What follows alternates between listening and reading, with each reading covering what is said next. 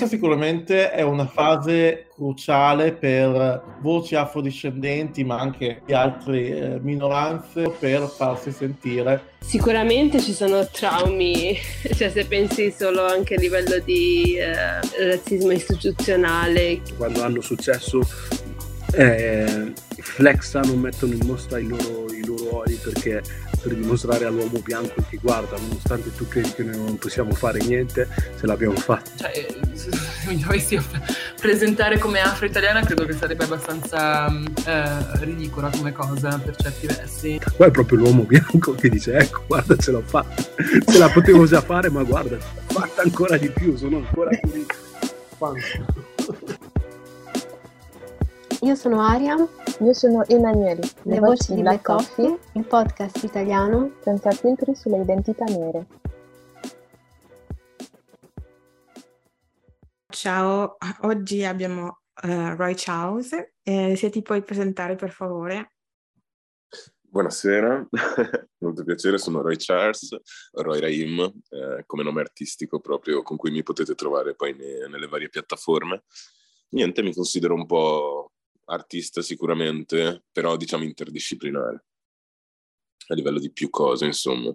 Allora, in primis, diciamo che mh, eh, la, la, cosa da cui nasco, proprio il mio core, è la musica. Eh, diciamo che vengo comunque alle radici hop golden age, eh, le, le, cose degli anni 2000, e sono le cose che ho anche cercato di emulare da sempre. E quindi mh, questo diciamo che è l'inizio del mio percorso artistico e poi collateralmente si sono unite altre cose, perché mh, un po' vuoi il fatto che comunque sono nato in Veneto, per cui davvero diciamo che l'offerta e la possibilità di fare cose, diciamo delle nuove discipline dell'hip hop è un po' limitata qui, un po' perché magari non è arrivato così tanto, un po' perché vuoi che magari i giovani non sono così tanto in quel mood da queste parti, quindi eh, diciamo è stato collaterale che poi io ho iniziato a fare musica, ho iniziato a registrare altre persone che facevano musica e di conseguenza poi anche ad aiutarle da, magari dallo scrivere il testo a proprio la cosa fisica di registrare un mini mix.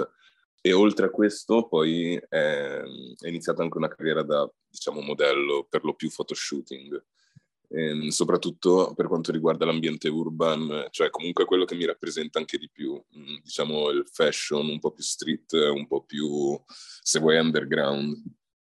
E oltre a questo mi piace molto il fatto di lavorare con tante delle persone con cui ho a che fare, che, che orbitano un po' attorno a quello che faccio, che possono essere attori piuttosto che pittori, piuttosto che eh, stand-up comedian, piuttosto che... E sto cercando un po' di riuscire a unire i puntini per fare in modo di creare delle strutture alla fine, no? delle, mh, mm, delle anche eh, possibilità alla fine per queste persone per poter mettere in primis su un palco il loro talento e poi anche per, sai, scambi interpersonali che avvengono tra artisti anche di diverse discipline portano sempre a magari dei progetti eh, che possono essere sicuramente innovativi e soprattutto nuovi e che magari possano dare la possibilità anche a altre persone che vedono da fuori eh, la possibilità di fare queste cose. Sì, questa è un, una cosa di cui hai parlato eh, la prima volta che ci siamo incontrati, insomma, ci siamo conosciuti.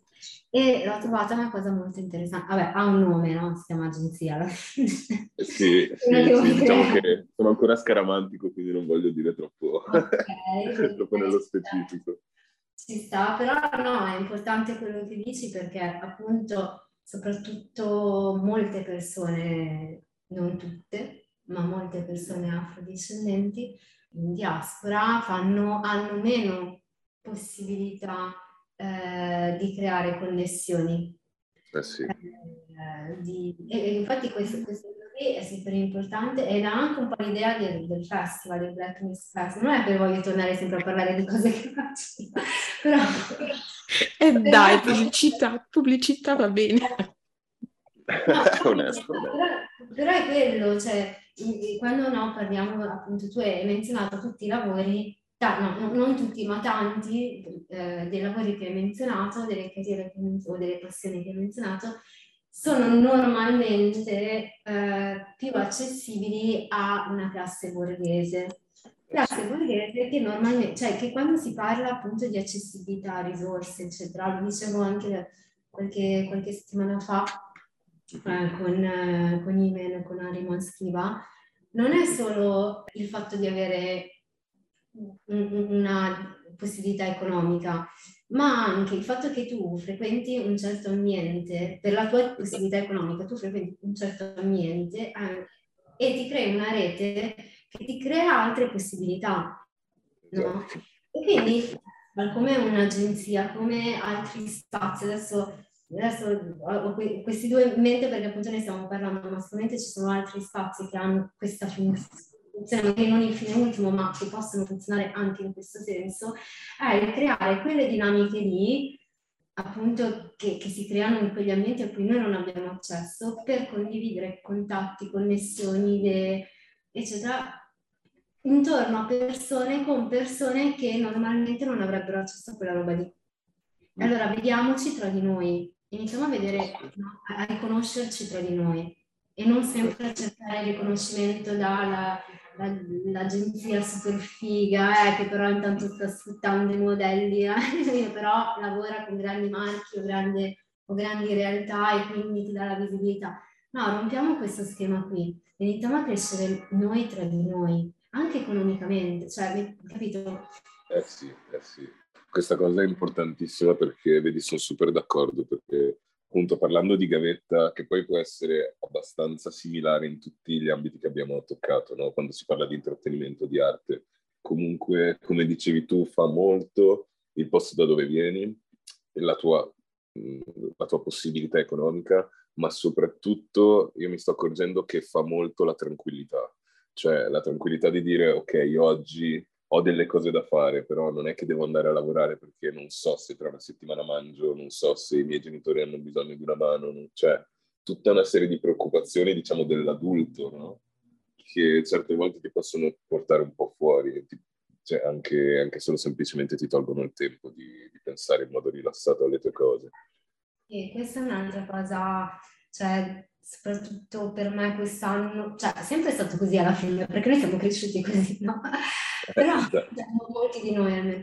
Però, eh, e soprattutto quest'anno per me è stato veramente du- dura concentrarmi sulle mie cose e, e, mi sono resa conto di quanto invece intorno a me, perché appunto vivevo a Milano, e ave- io ti ho detto, mi sembra, vabbè Emanuele lo sa, ma penso anche tu, eh, faccio dal lunedì al venerdì la babysitter, quindi è normale che io mi interfacci con, con una realtà che non è proprio la mia. E, e, mi, e in un anno così difficile per me, interfacciarmi quotidianamente con una realtà che è molto lontana e che ha magari altri problemi, ma sicuramente non i problemi che ho io, eh, è, è, è, frustrante. Questa frustrazione comunque ti poi, oltre ai problemi, anche la frustrazione ti distrae magari o comunque ti toglie energie da, da, quello, da, da quello che invece potresti creare di bello ed importante nel tuo piccolo, importante per la comunità, importante in uno spazio, quello che è, che comunque è importante, anche se è importante in uno spazio, cioè in, in una, con un contributo piccolo, ma è importante. E è importante anche per noi, per la, anche per la nostra salute mentale, no?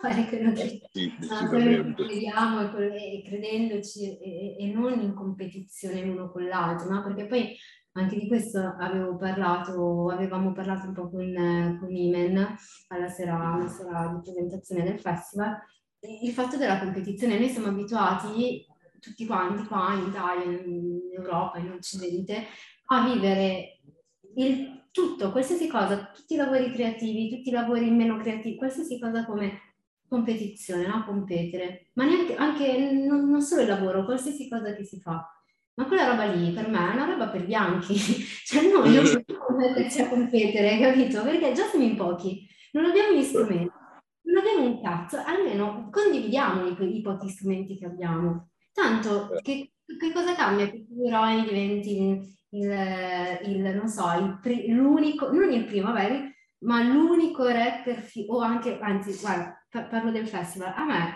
e come anche Manuel, e come penso, spero anche chi collabora nel festival, di essere l'unico festival che fa questo, questo e quest'altro. Non ce ne può fregare un cazzo, Roy, perché la, la cosa che, che, che, si vuole un po' trasmettere è che, che adesso è uno dei pochi che mette alla priorità sui compensi. Ma se l'anno prossimo, e questo lo dicevo l'altra, l'altra volta, se l'anno prossimo siamo gli unici in Italia a pagare le persone e non, e non fare la chiamata ai volontari, Esatto. siamo ancora così. Per me è un fallimento. Eh, wow, giuro che apprezzo questo punto di vista perché soprattutto nell'ambiente della musica, purtroppo eh, ho visto questa cosa di, di cui parli, cioè il fatto che sembra, non so bene perché, ma sembra davvero che nella testa di molti rapper di seconda generazione ci sia la cosa devo essere il primo nero a farlo, devo, devo essere il nero che fa questo, devo essere il nero che fa quello. E sembra che appunto, cioè sì, sembra una lotta contro tutti, una, quasi una lotta tra poveri, nel senso che chiaramente per forza di cose poi certe porte ci vengono chiuse, vuoi per conoscenza, vuoi per, eh, vuoi per ambito, vuoi per ambiente, vuoi per possibilità economiche e sembra che anziché farci forza tra di noi, la cosa che, a cui puntiamo sia sempre quella dell'individualismo, no? dell'individualità. E sono molto colpito dal vostro festival e dal vostro modo di vedere la cosa perché francamente molto probabilmente è una delle prime realtà che vedo approcciarsi a questa cosa con questa linea ferrea ed è una cosa che vorrei che capissero tanti perché purtroppo mi sono trovato davvero in tante situazioni a fare questa chiamata un po', no? a chiedere a un po' di ragazzi che conosco che magari sono come me, quindi sono emergenti sì, però insomma hanno già un po' di lavoro alle spalle e di chiedergli, che ne so, di collaborare per un mixtape, un progetto che includa solo neri, che sia, diciamo, non strictly for us, però, sai, che promuova questo tipo di cultura, che promuova nost- la, nostra, la nostra comunità in un certo senso ed è davvero difficile organizzare una cosa di, del genere perché appunto ognuno, giustamente anche perché sai, parlando di competizione e di competizione in ogni ambito è proprio così. Soprattutto l'arte sta diventando spietata, quindi io lo capisco che ognuno purtroppo sia costretto a guardare il suo piatto. Mi dispiace che perdiamo la vista d'insieme. Ma um, scusa se ti interrompo, io ho l'impressione che uh, questa cosa del primo nero a fare qualcosa è uh, un riflesso di quello che, uh, quello che, è negli Stati Uniti, che è il modello comunque mm-hmm. a cui alcuni si, si ispirano. Si ispirano, devo essere il primo a fare questa, questa, cosa perché negli Stati Uniti è così e che comunque riflette anche il modello capitalistico alla fine. Già, eh, già. Eh. Infatti, se posso dire questa cosa, io sono nato, come vi dicevo prima, sono nato davvero con la cultura afroamericana, con tutto quello che veniva fuori dagli States, soprattutto nella Golden Age, dagli anni 90 e 2010. But giuro che una volta che sono cresciuto, ho conosciuto un po' di persone e ho viaggiato, ho avuto la fortuna, eh, mi stanno un po' sulle... si può dire, mi stanno sul cazzo. Cioè, mi odio...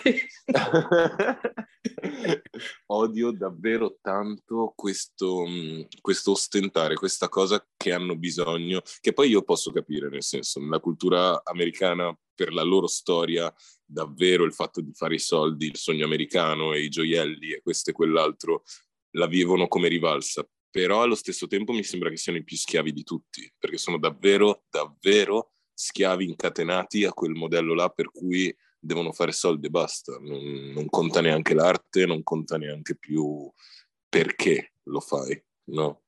Nella prima stagione abbiamo chiacchierato anche con lui e tipo la battuta era che poi dicono di essere ricchi quando, che sono diventati ricchi quando lo erano già. parlando della scena rap eh, bianca in particolare, no? Che alla fine eh, molti, non tutti, ma quelli un po' più famosi, comunque arrivavano da, già da una situazione agiata e non denunciavano in realtà. Cioè, no, faceva un po' ridere questa cosa. Assolutamente vero, tristemente.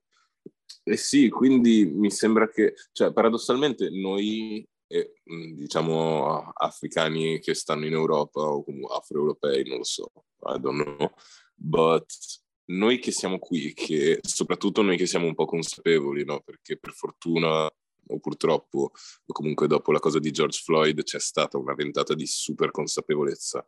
E penso che in America forse è troppo tardi, però per noi penso che sia il momento giusto, perché ci troviamo nella situazione di essere abbastanza consapevoli di, di dove veniamo, da dove veniamo e dove siamo, e possiamo, siamo ancora in tempo per crearci un'identità nostra, sai? Cioè, veramente nostra, non che sia un qualcosa ehm, subordinato alla società, subordinato al, al sistema in cui viviamo. Mi sembra che abbiamo questa possibilità, ma nonostante ciò la moda rimane quella, la moda rimane il capitalismo, il fare soldi, l'ostentare, che è una cosa che tristemente hanno esportato anche in Africa, eh? cioè vedo i nigeriani fare l'afro e purtroppo un po' ce l'hanno quella cosa lì, gliel'hanno presa perché eh, vuoi o non vuoi. Questa è la globalizzazione, cioè così ovunque. Esatto.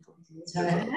quindi mh, mm, sì, sono super d'accordo e secondo me quello su cui ci dobbiamo allenare qua tanto è l'ascolto. Cioè ascoltare, cioè mettersi in ascolto de- anche degli altri, che la propria, la propria esperienza non può essere rappresentativa, ma mm. iniziare ad ascoltarsi, a, a sentire quel, l'altro cosa da dire e, e capire insieme che cosa si può fare insieme per crescere insieme, perché come dicevo prima, cioè l'unico nero che fa quella cosa lì non è un successo per me, perché è l'unico. Cioè, eh, già, già. Non è il token, è il... insomma... Ma senza togliere il merito a quella persona che ce l'ha fatta, capito? Non è... Non no, è... assolutamente uno è contento del successo di una persona, ma non può essere l'unica persona e non può essere l'esempio, la, la, la rappresentazione, perché a, alla base c'è un sistema che è marcio. Cioè anche esatto. quando si parla di inclusione, integrazione, inclusione, quello che è. Cioè a me sinceramente, se si parla di inclusione, inclusione a cosa? A una società a marcia? No, grazie. Venitela, nel senso... onesto. Ho preso un po' una tangenziale, mi sono andata dagli argomenti, però cioè, comunque è, è, secondo me è un po' alla base no, di, di, tutti gli argomenti questo. Tu hai parlato del Veneto, del fatto che um, insomma eri in situazione di tra virgolette, non so se tra virgolette, isolamento per quanto riguarda quello che volevi fare a livello musicale, ma io per esperienza di essere andata in Veneto, cioè a me fa cagare il Veneto. per, ah! per, come trattano la gente. Ogni volta che, eh, che, sono andata ho sempre avuto l'impressione che uno mi voleva picchiare solo a guardarmi. Mm, Oddio, quindi, immagino che fosse vecchio, oltre i 55 anni.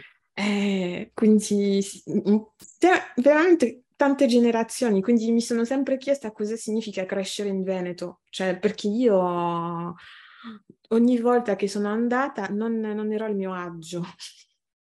Mm, lo immagino. Poi, eh... È un discorso abbastanza ampio per me perché mh, mm, devo dire questo, vivere in Veneto purtroppo poi ti dirò, io sono anno 92, mh, praticamente ho fatto tutte le scuole a Mogliano Veneto, che è un paesino vicino Mestre, e penso di essere stato il primo ragazzino nero, penso probabilmente in tutte le classi che ho fatto. E, ehm, e la cosa paradossale è questa, che devo dire che io da piccola ero un, ero un po' un disastro, quindi le prime volte che sentivo dire nero, mm, cioccolatino, neretto, tutto, in genere finiva con io che tiravo un banco in mezzo alla classe, urlavo, facevo cose. Quindi veramente male. Infatti penso di aver traumatizzato un po' di ragazzini all'epoca. Ma a parte questo, in realtà una cosa che mi ha sempre colpito è il fatto che tanti, tanti, tanti ragazzini con cui io giocavo, vuoi, vuoi a basket dopo la scuola, vuoi a scuola, così colà, magari gli uscissero quelle frasi un po' del cazzo razziste così, ma poi ti rendevi conto che non venivano da loro, cioè ti accorgevi che erano semplicemente cose che sentivano al tavolo a, a cena magari, e cose che i genitori dicono così senza, sai, senza presa di coscienza e loro prendono così, senza filtrare minimamente, prendono e ripetono a pappagallo. E quindi tante persone secondo me sono davvero inconsapevoli. Cioè io purtroppo a un certo punto mi sono ritrovato in una classe al classico con uno che diceva apertamente io sono fascista, però non ha mai, non so se, se perché non aveva il coraggio o boh, però in realtà non mi ha mai dato fastidio, lui a me, nel senso, cioè non ha mai fatto qualcosa contro di me. E, e quindi, boh, secondo me è davvero ignoranza. Io penso che queste persone qua siano davvero, davvero ignoranti, un po' perché non sono mai uscite dall'Italia, un po' perché fa comodo che ci sia sempre qualcuno che ti dica a chi dare la colpa. Eh, quindi io vedo davvero, cioè, la cattiveria c'è, c'è, però mh, mm, non lo so, l'ho sempre vissuta in questa maniera qua, perché poi certamente ho avuto a che fare con i ragazzini di Forza Nuova piuttosto che soprattutto alle superiori, però erano di altre scuole, cioè, capito? Mi, per fortuna non mi sono mai trovato nella situazione in cui io ero a scuola e dovevo fare a botte con un tipo che era a scuola con me, era sempre gente da fuori. E questo mi ha fatto sempre pensare che queste persone così cattive sono tutte le persone, le persone che o sono sono state sfortunate, non, non sono riuscite a, ad avere qualcuno che gli aprisse gli occhi o sono ignoranti o semplicemente siete stupidi alla fine. E quindi paradossalmente una cosa che si fa qua in Veneto, per esempio, che adesso sta diventando un po' un mio cruccio, è il fatto che i ragazzini si chiamano negro comunque tra di loro. Bianchi, neri, arabi, spagnoli, cioè non tutti tutti, però, capito, nelle compagnie così salta fuori. E, e, sto parlando con un po' di ragazzini che magari hanno 5-6 anni in meno di me, così, che, che si stanno accorgendo adesso no? della cosa. Perché prima era davvero, davvero scontato, nel senso ti arrabbiavi un po' le prime volte, ma poi capivi che lo facevano, cioè non è che capivi, poi lo facevano i tuoi amici, magari ti incazzavi con qualcuno, ma lo trasformavi un po' nello scherzo, e mozzarella, e caciocavallo, e di qua di là. E quindi, mm, sai, si, probabilmente ci chiamano negro davvero da quando abbiamo nove anni e ci ha fatto le spalle larghe in quel senso. Infatti, tanti dei ragazzi che vedo del Veneto, c'è questa cosa del razzismo, o l'hanno davvero superata, nel senso che l'hanno, l'hanno davvero sofferta, hanno fatto un percorso e adesso sono forti di questa cosa, oppure sono inconsapevoli e quindi magari non si rendono neanche conto dell'ignoranza di queste persone perché si abituano e ormai sono, mh, mm, si sono adattate per sopravvivenza alla fine dei conti. Sì, secondo me ci sono due cose che vanno in parallelo. Una è l'ignoranza, però il razzismo non è ignoranza, nel senso che il razzismo sistemico è, è, è, è studiato, no? è una cosa studiata con intelligenza, cioè il razzismo nasce da, comunque da, da teorici, da, cioè non da, capito, eh, perché poi sì, c'è la xenofobia e poi c'è il razzismo, no? Mm-hmm. Mm-hmm. Totalmente. Eh, dici tu è sicuramente vero nell'esperienza individuale, no? Nel, nel, nell'individualità, del, del, nella quotidianità che, che, magari molti di noi hanno, hanno potuto verificare e, e, e, quello sì, è una, una responsabilità individuale, l'educazione della persona, eccetera. Però poi c'è invece il razzismo che non è individuale, ma è sistemico e collettivo e ci viviamo tutti ed è eh, appunto sono delle società, la società diciamo, tra virgolette, dico società occidentale, ma eh, che, no, che, che, si basa su, su quel sistema lì. E quindi è vero che mh, le persone, molte persone sono ignoranti, dicono cose senza saperne conoscere veramente il senso, poi ci sono le persone invece che lo fanno con consapevolezza e con cattiveria, con, con comunque una, anche odio, e, ma eh, no, cioè comunque il sistema in cui viviamo nasce con, con uno studio dietro, cioè non è... Non... No, certo, però scusa se ti interrompo eh, lo, lo stracapisco questo discorso, però mi viene da dire che quando parlo di razzismo sistemico sai qual è la cosa più grave? Che penso sempre a delle persone che in realtà non sono così stupide. Cioè, nel senso, quando parlo di questo tipo di razzismo e della società, mi immagino davvero dei, mm, passami il termine, dei colletti bianchi che si inventano delle scuse per far credere alla gente ignorante questa cosa, capito? Mi sembra davvero che ci sia um, un po' una propaganda che chiaramente va avanti da probabilmente secoli e un po' il fatto del, cioè perché chiaramente c'è la responsabilità personale, quindi ogni persona può scegliere di non essere ignorante nel 2022, questo per me è indubbio. Allo stesso tempo mi dico che mi sembra come che in realtà quelli che hanno iniziato questa cosa e che la mandano avanti davvero, in realtà sono quelli ai posti alti, perché tutta questa gente qui, perché io vedo la cosa dell'Ucraina, no? In realtà io mi ricordo benissimo che 10-15 anni fa l'ucraino o il tipo slavo o il rumeno o il nero e arabo erano più o meno la stessa cosa. Però vuoi la propaganda, vuoi le cose, sono riusciti a far dirottare l'opinione pubblica e adesso gli ucraini gli dicono addirittura vieni, vieni, vieni, minchia, ti faccio stare nel mio letto, eh, vieni, tu non mi roderai il lavoro. Perché? Perché qualcun altro te l'ha detto, perché l'hai sentito in giro da qualche altra parte. Cioè, capito, va al di là, secondo me va addirittura al di là della cosa del hanno la pelle bianca, secondo me è proprio che queste persone scelgono di essere ignave, no? Scelgono di essere inconsapevoli e il primo spauracchio che gli metti davanti decidono che è quello. Mm, mi sembra così dappertutto, veramente dappertutto.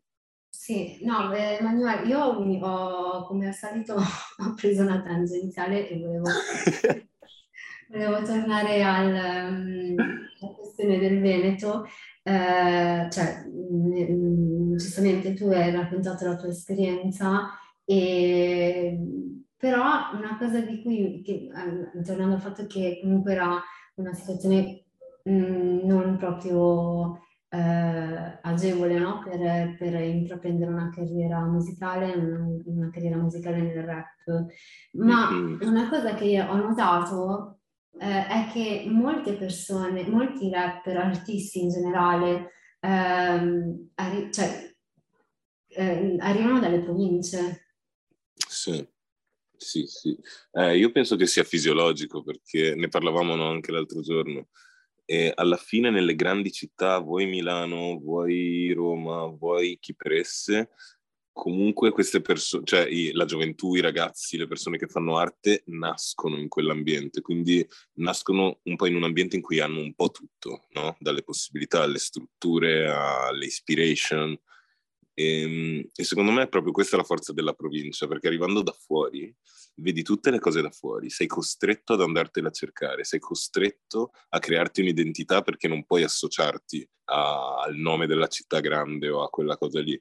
Sei costretto a fare una ricerca e, e, ehm, e soprattutto un perfezionamento, no? Di cercare la cosa più figa, di cercare la cosa più nuova e molto probabilmente hai anche più spazio perché non hai tutta quella competizione addosso, non hai tutti quegli esempi non hai tutti quegli standard e stereotipi a cui, a cui attaccarti, no? E secondo me è quella in gran parte la forza. Poi vuoi anche, lo dice il detto stesso, la povertà, la povertà affina l'ingegno, no? Se non hai i mezzi per fare una cosa, dovrai trovare i mezzi per farla. non, ci so, cioè, non c'è storia, dovrai trovare la tua via.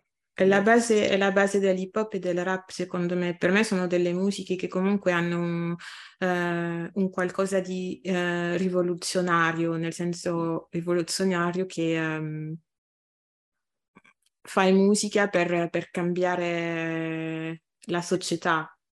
E, mm-hmm. e, quindi se tu vieni di un ambito in cui ti è difficile eh, fare appunto quel tipo, quel tipo di musica, ovviamente cioè tutte quelle difficoltà si riflettono nella tua arte e questo è proprio per me la base del, sì, di, dell'hip hop e del rap. Cioè io torno sempre all'esempio, cioè quando sono arrivata in Italia cioè, sono rimasta scioccata che i, i rapper fossero tutti bianchi, cioè non capivo niente.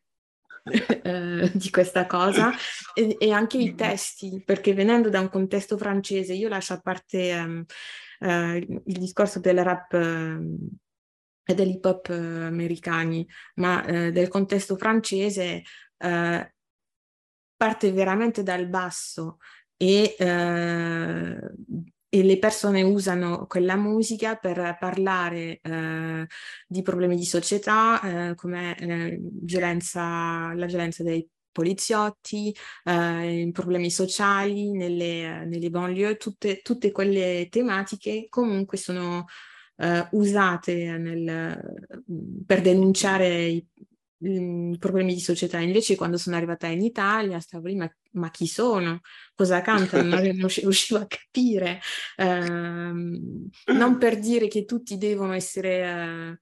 Uh, per forza neri a fare, uh, per fare rap, però non capivo perché l'essenza, la base della, di quello che è questa, questa, musica per me era andata via, non la trovavo da, da nessuna parte. Eh sì, sì, sì, la capisco. Ma sai cosa? È, è stranissimo perché l'hip hop in Italia, in realtà, paradossalmente, era arrivata proprio in quella maniera lì. Allora, tipo negli anni 80, 90 così, che aveva cominciato a prendere piede tra i ragazzi che comunque all'epoca erano i ragazzi, diciamo, non benestanti, però nel senso erano tranquilli, eh, che però frequentavano i centri sociali. Quindi hanno portato il rap, forse nella loro accezione quasi più pura, forse anche troppo, però diciamo che il loro rap era molto da centri politici. Cioè, ehm, voleva, raccontava la cosa politica, raccontava la denuncia per la società, voleva essere molto quella, forse anche troppo, no? Perché poi chiaramente un, un, ragazzo che abitava qua negli anni 80-90 non aveva i problemi di un ragazzo che abitava in Francia o abitava in America o in Germania. Quindi chiaramente erano cose più light, erano cose un po' più, non lo so, io le chiamo vanilla per dire un po' più easy, no? E, ehm, e poi è successo che però hanno preso la deriva americana, è come se si fossero dimenticati totalmente come, era nato e hanno deciso no, noi vogliamo essere quelli fighi. E mi sembra che sia rimasto questo, no? Sono veramente pochi, pochi, pochi gli artisti italiani che, che, che hanno costruito la loro carriera in quel senso, cioè con la denuncia del quartiere povero, della situazione o della società, ma anche perché, come dicevamo, sono pochi che sono davvero partiti da quella situazione lì, sono davvero pochi. E, ehm, e penso che qui in Italia, come tante altre mode, come tante altre tendenze, l'abbiano un po' l'abbiano italianizzata, no? L'abbiano edulcorata, resa un po' più un po' più cartoon, non so come dire. Però sì, cioè... Sì, sì, tipo eh, rap dolce vita, non so come chiamare. Eh, sì. sì, sì, rap sto bene, sto sulla playa, va bene. Eh, sì, sì, sì, però penso che sia anche colpa del fatto che l'italiano è un bonaccione. Cioè, paradossalmente mi sciocca perché io ho sempre pensato che se qualche rapper italiano bianco avesse dovuto portare questa cosa ai massimi livelli, probabilmente doveva essere un tipo di Napoli che era cresciuto alle vele o a Scampia o chi per esso, perché mi sembra l'unica situazione che possa davvero essere relatable o comunque che si avvicini a quella delle banlie o dei ghetti o insomma di quelle situazioni di disagio davvero. Però eh, vuoi il marketing, vuoi il, la persona giusta al momento giusto. I soldi. Già. È vero, è vero, è sempre una questione di, uh, di classe sociale. Mm, tu puoi avere tutto il talento del mondo, però uh, se tu non hai i soldi, poi uh, soldi per pagare il team che ti fa che ti aiuta esatto.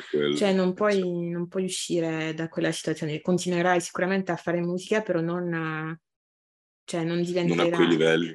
Esatto. Ti dirò paradossalmente rispetto a 30 anni fa figata perché in questo momento è molto più facile no? fare musica diciamo autonomamente da indipendente.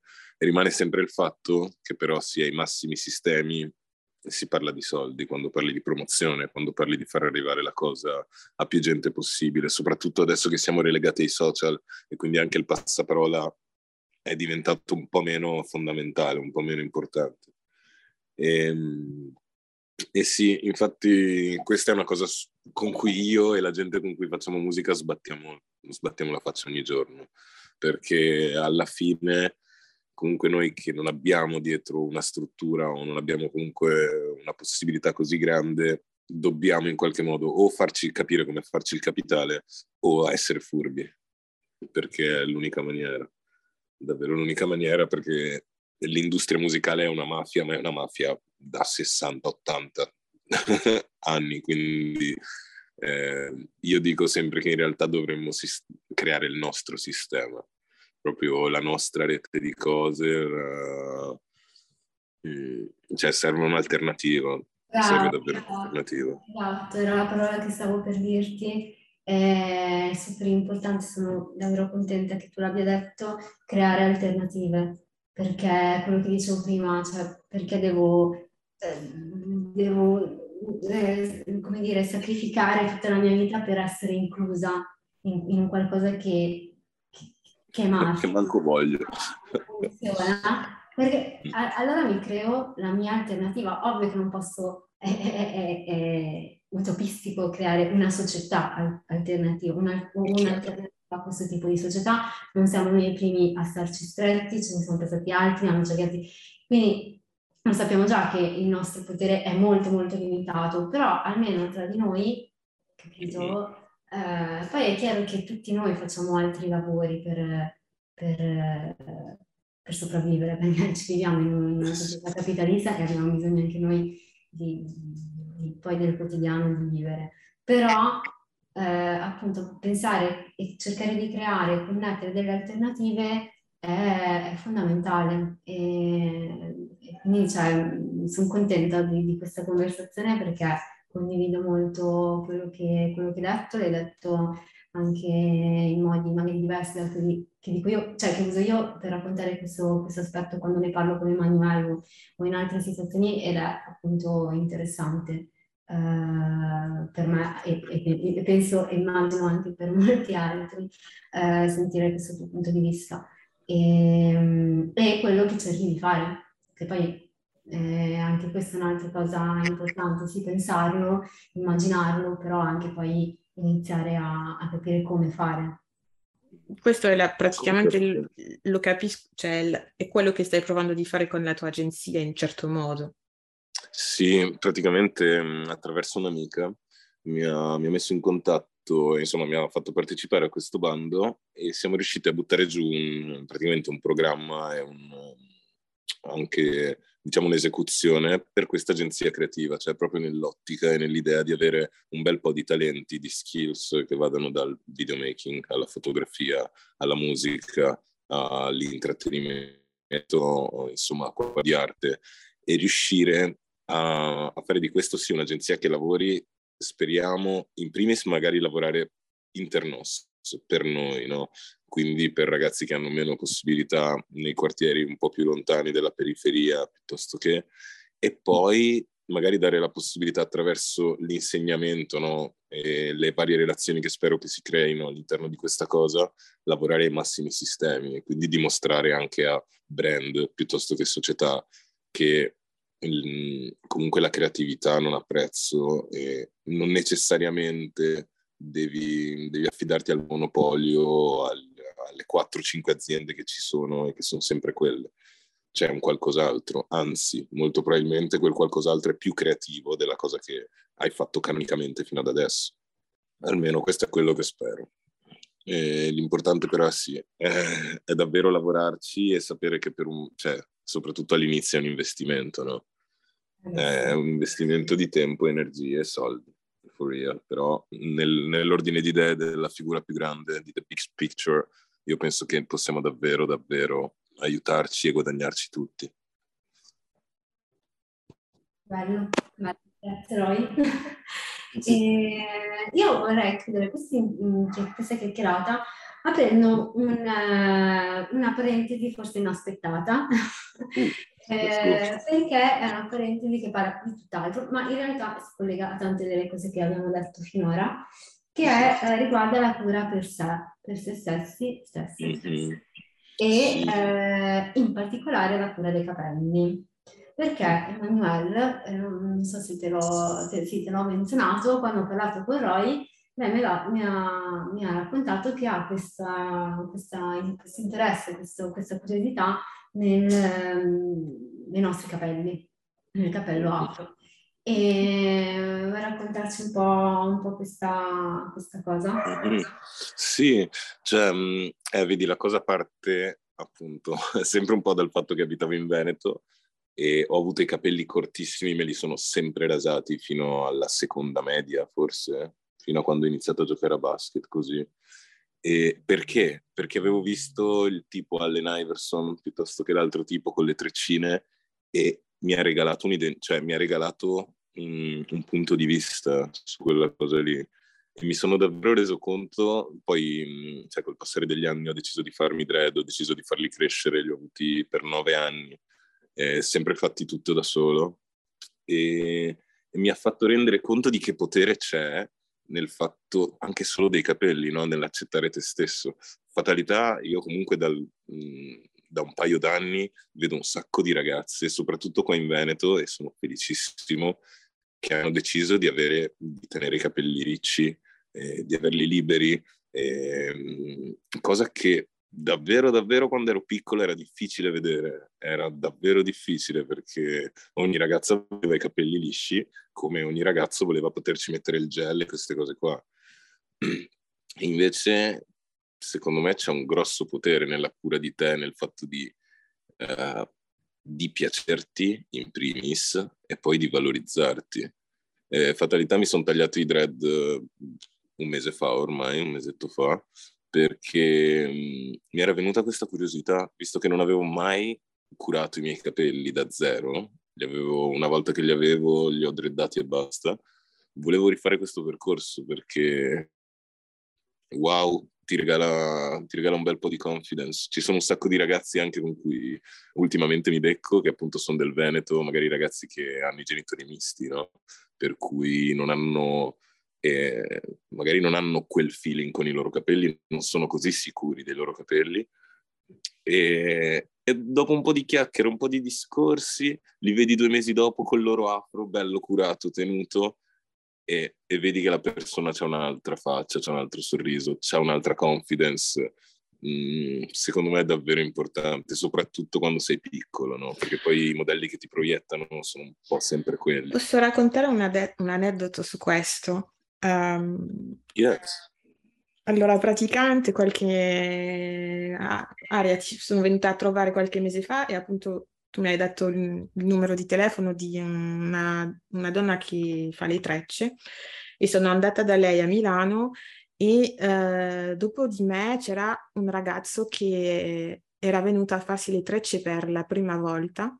Era un ragazzo, eh, la mamma era italiana, il padre era eh, camerunense e lui non toccava mai i suoi capelli, quindi aveva dei nodi assurdi e quando eh, insomma, la, la concettrice ha, ha, iniziato a toccare i capelli, era molto sensibile e ho avuto modo di parlare velocemente con lui, spiegandogli che era importantissimo che sapesse curare i propri capelli, beh, perché è, è parte de, del suo corpo. È, strani- cioè, è strano che eh, tu abbia paura perché lui aveva paura dei propri capelli e non è la prima, cioè non, è, non sono solo ragazzi, ma anche donne che hanno questa, questa cosa, ma lui era, aveva 14-15 anni e aveva proprio paura dei propri capelli, però non li voleva tagliare.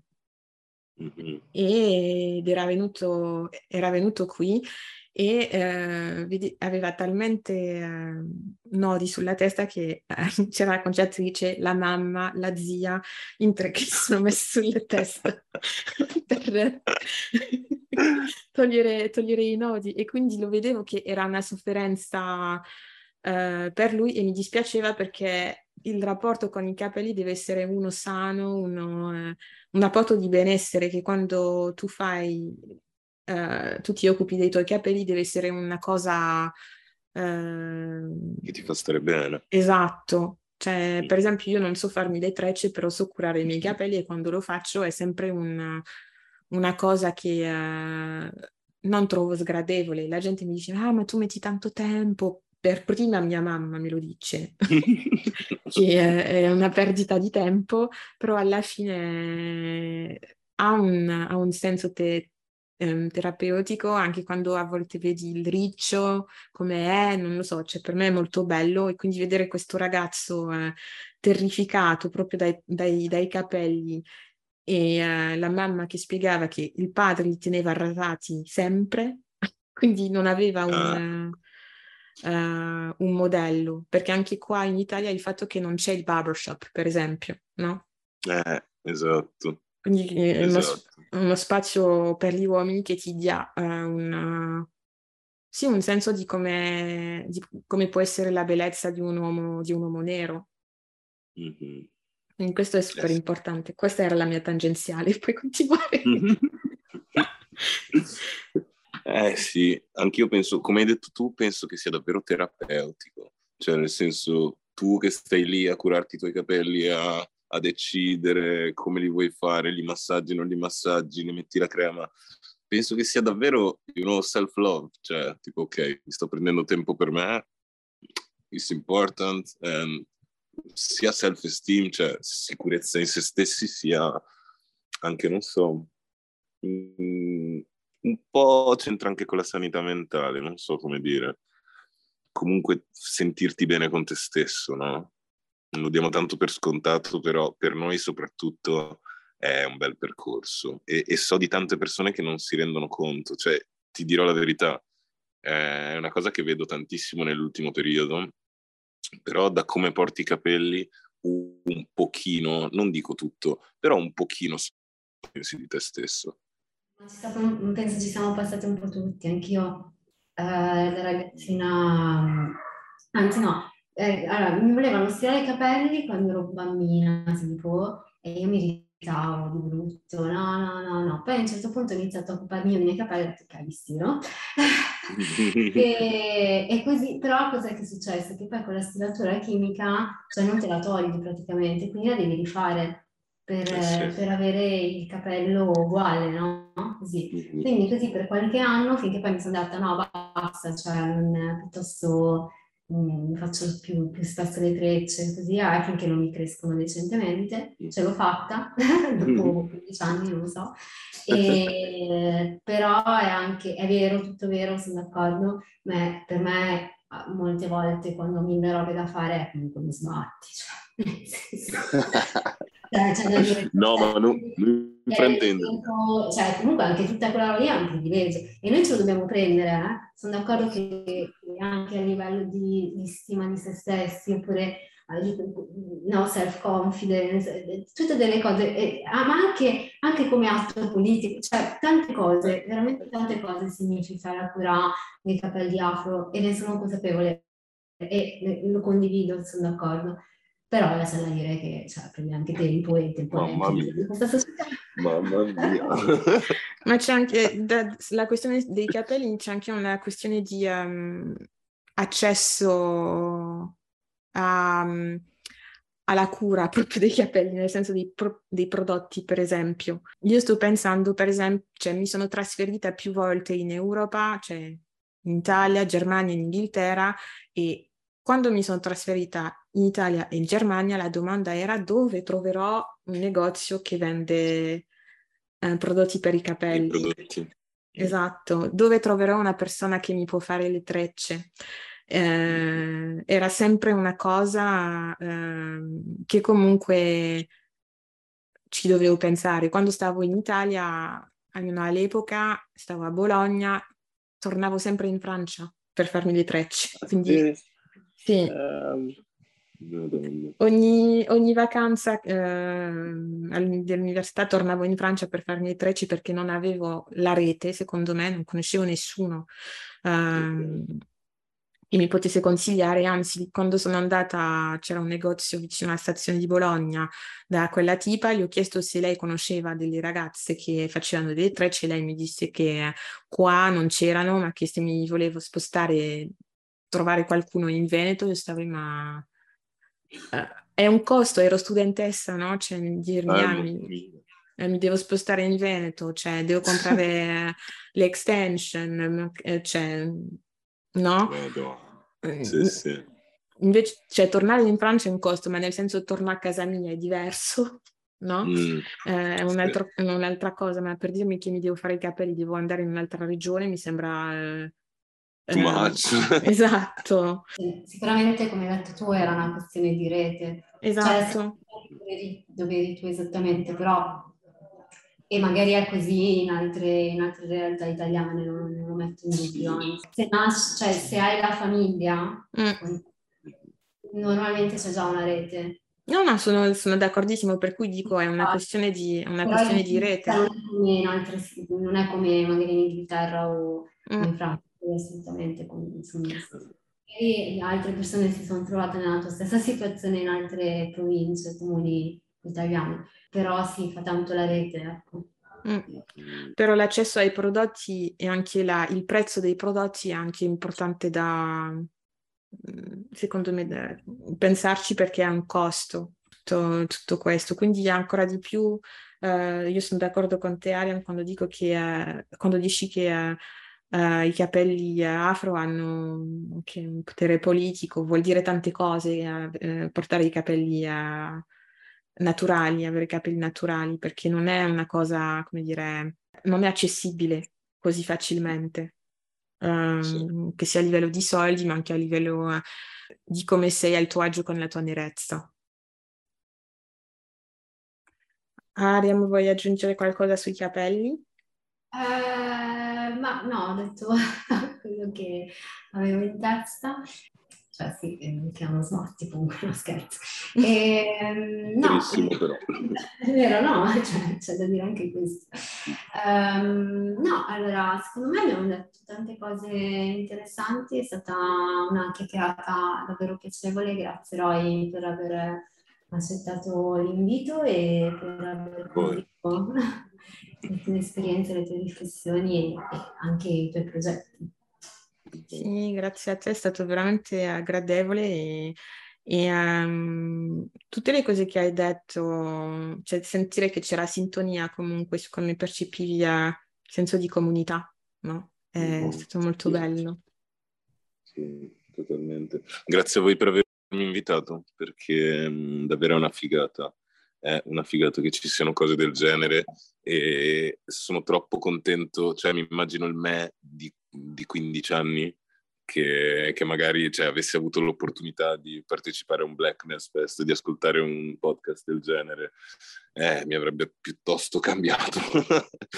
piuttosto, piuttosto. Quindi figata, davvero brave, davvero brave. Grazie. C'è da dire che eh, probabile che le nuove generazioni abbiano molti più strumenti di quelli che avevamo noi, eh, quindi si spera che questo comporti a, a colmare quelle lacune che avevamo noi, eh, ma allo stesso tempo comunque riteniamo che sia iper necessario che lo facciamo per noi, per le persone della nostra generazione, anche per i più giovani, se si riesce, se si riesce appunto attraverso anche l'esperienza di eh, artisti come te o, o, altre persone, abbiamo intervistato anche imprenditori, scrittori, altre, altre categorie che magari condividendo la propria esperienza, che è personale ovviamente, però magari nel, nel sentire queste, queste, storie vengono anche captati no? delle strategie, de, de, de, degli strumenti che eh, poi possono mettere in pratica anche chi ci ascolta. Eh sì, sì, verissimo. Grazie ancora. Grazie. Grazie a voi, è stato un super piacere. Anche per noi. Grazie per aver ascoltato questo episodio di Black Coffee. Vi ricordiamo che tutti gli episodi li potete trovare su Podbean, Spotify e tutte le piattaforme in cui ascoltate i vostri podcast preferiti. Ci trovate anche su Instagram come Black Coffee PDC, dove potrete seguire i contenuti che vi proponiamo ogni settimana ma soprattutto dove ci potete mandare i vostri pensieri, commenti e storie che volete condividere. O se preferite potrete contattarci via mail all'indirizzo blackcoffeepdc.gmail.com e vi aspettiamo per il prossimo caffè.